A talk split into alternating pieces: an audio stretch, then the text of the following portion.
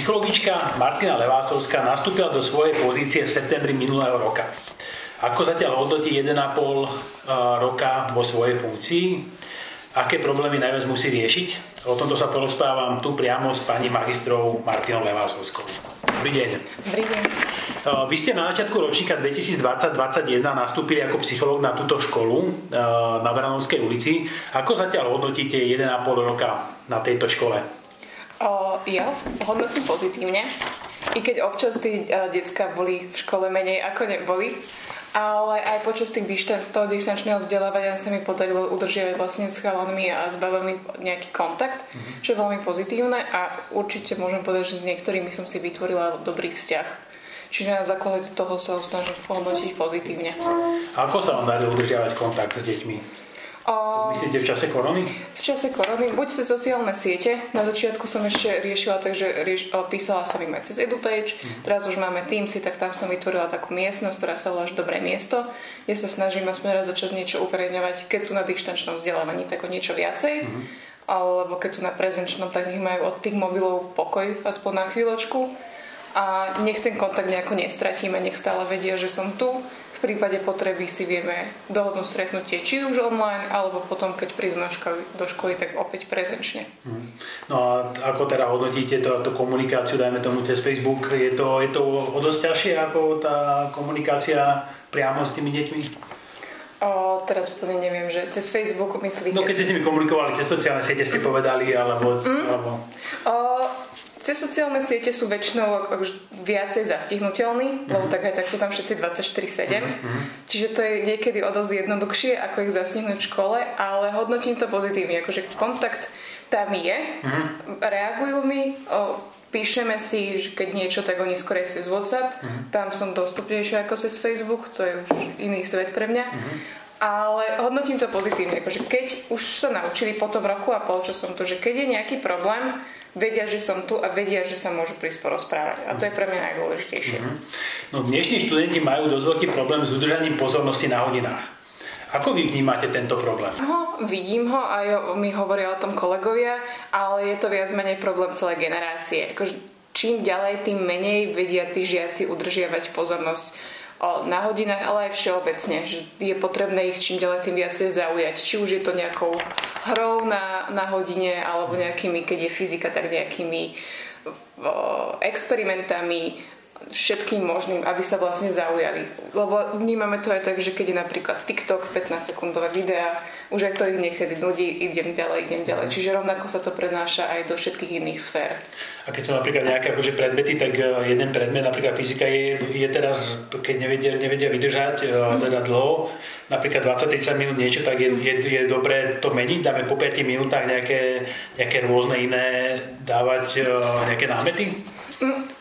Môže byť, akože najlepšie ich zaujať nejakým tým experimentom. Viem, že kolega robil experiment druhej x a úplne neviem popísať, tým, že nie som úplne fan, fanúšik fyziky, a čo robili, ale boli, boli zaujatí aj oni sami mi hovorili, že práve táto fyzika bola tá super, že si, aj si zapamätali vlastne vďaka tomu, že si vyskúšali oni niečo sami. Mm-hmm. Čiže najlepšie je vlastne robiť to na hodinách, že oni si skúšajú. Mm-hmm. Ale pravda, že nie je to možné vždy, na každej hodine, aby si niekto niečo vyskúšal na vlastnom.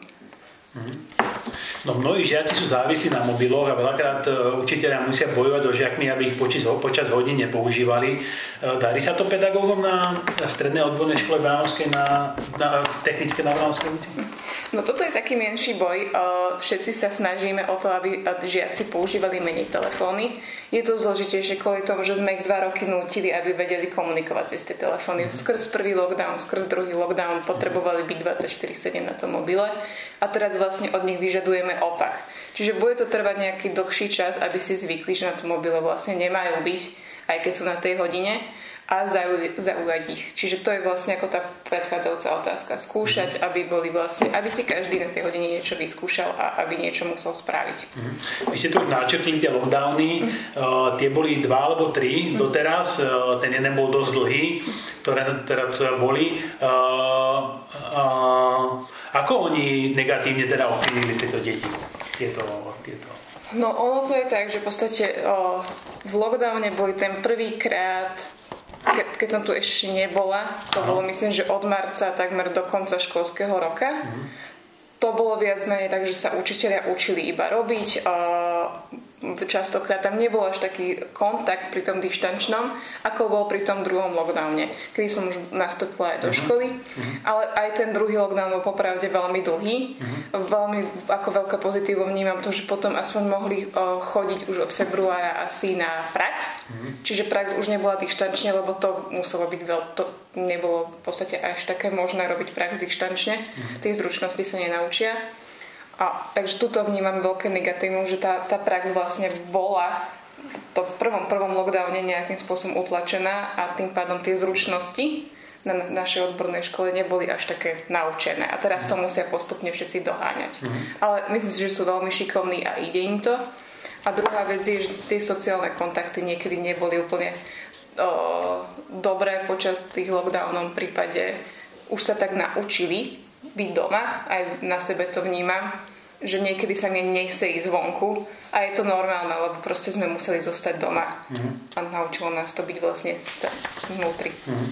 No, o, okrem toho, že škola ponúka maturitný a učňovský smer, je tu aj dvojročné štúdium pre tých, ktorí nedokončili základnú školskú dochádzku. Dokonca e, Stredná odborná škola technická je ešte z jednou školou v Bratislave jediná inštitúcia, ktorá takéto niečo umožňuje. A nie je tajomstvom, že niektoré deti sú sociálne slabších rodín alebo sú vychované len jedným rodičom. Aké problémy najčastejšie riešite s deťmi, prípadne rodičmi? O, s deťmi, prípadne s rodičmi riešime najčastejšie momentálne dochádzku. Uh-huh a hlavne v tomto vlastne kurze, ale v podstate to, že to ponúkame, to vlastne kurz na získanie nižšieho stredného vzdelania vnímam ako veľmi veľké pozitívum. Tým, že sme aj jediní vlastne v Bratislavskom kraji a vďaka tomu dávame príležitosť tým deťom pokračovať ďalej a vlastne získať to vzdelanie. Následne na to môžu pokračovať vlastne buď na učňovských odboroch, teda trojročných odboroch, alebo potom môžu na maturitných odboroch mm-hmm. o, pokračovať a tým pádom majú príležitosť, aby sa, buď ak majú zlé sociálne pomery doma, aby sa z toho nejakým spôsobom vyhrabali a aby to štúdium ukončili a ukončili ho úspešne.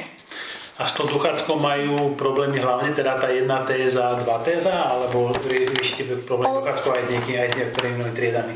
Ono to je tak všeobecne teraz, lebo tým, že uh, sme boli naučení byť doma, tak tá potreba vychádzať z tých domovov je nejaká nižšia. Častokrát tým, niektorým ľuďom to aj vyhovovalo, že mohli byť doma a u niektorých žiakov všeobecne sa mohla vyvinúť nejaká fóbia sociálna, alebo proste tým, že sú introvertní, tak častokrát radšej zostanem doma, ako ísť do školy. A je to, je to veľký problém, ale nie, nie je to problém, ktorý sa nedá riešiť. Mm-hmm. A práve takéto nejaké pohovory s rodičmi alebo so samotnými žiakmi, keď prídu do školy, pomáhajú vlastne vyriešiť celú situáciu. Prípadne vieme na tom pracovať. Mm-hmm. Tak ideme ďalej. Na veľa školách je v súčasnosti problém šikany medzi žiakmi. Eh, keby sa nejaká na Vránovskej ulici diala, eh, dozvedeli by ste sa o tom ako psychologička dostatočne skoro? Ja dúfam, že hej. Dúfam, že majú žiaci vo mne takú dôveru, že keď sa im niečo deje, tak prídu.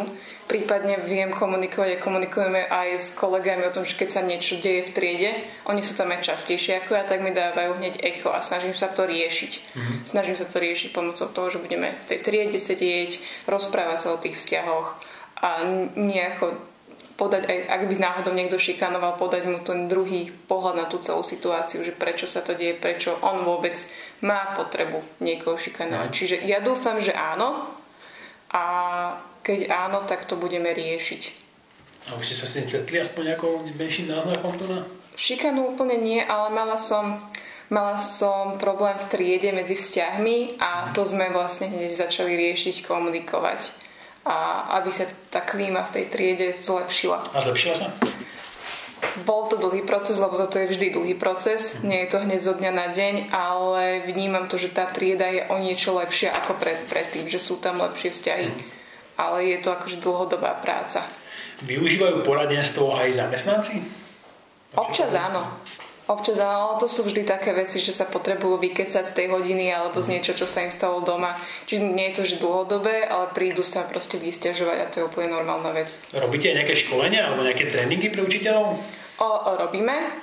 O, o, robili sme školenie napríklad ohľadom duševného zdravia pre učiteľov, kde som sa im snažila priblížiť to, ako tie detská vlastne môžu prežívať napríklad depresiu alebo úzkostné poruchy, aby vedeli lepšie porozumieť, lebo práve týmto začína. Ak učiteľia vedia porozumieť potrebám toho dieťaťa, tak následne vieme vlastne, ako môžeme postupovať, respektíve oni môžu vedieť, ako postupovať pri rôznych situáciách. Mm-hmm. Dobre, ďakujem pekne. To bola pani psychologička Martina Levásovská. Ďakujem pekne. Ďakujem.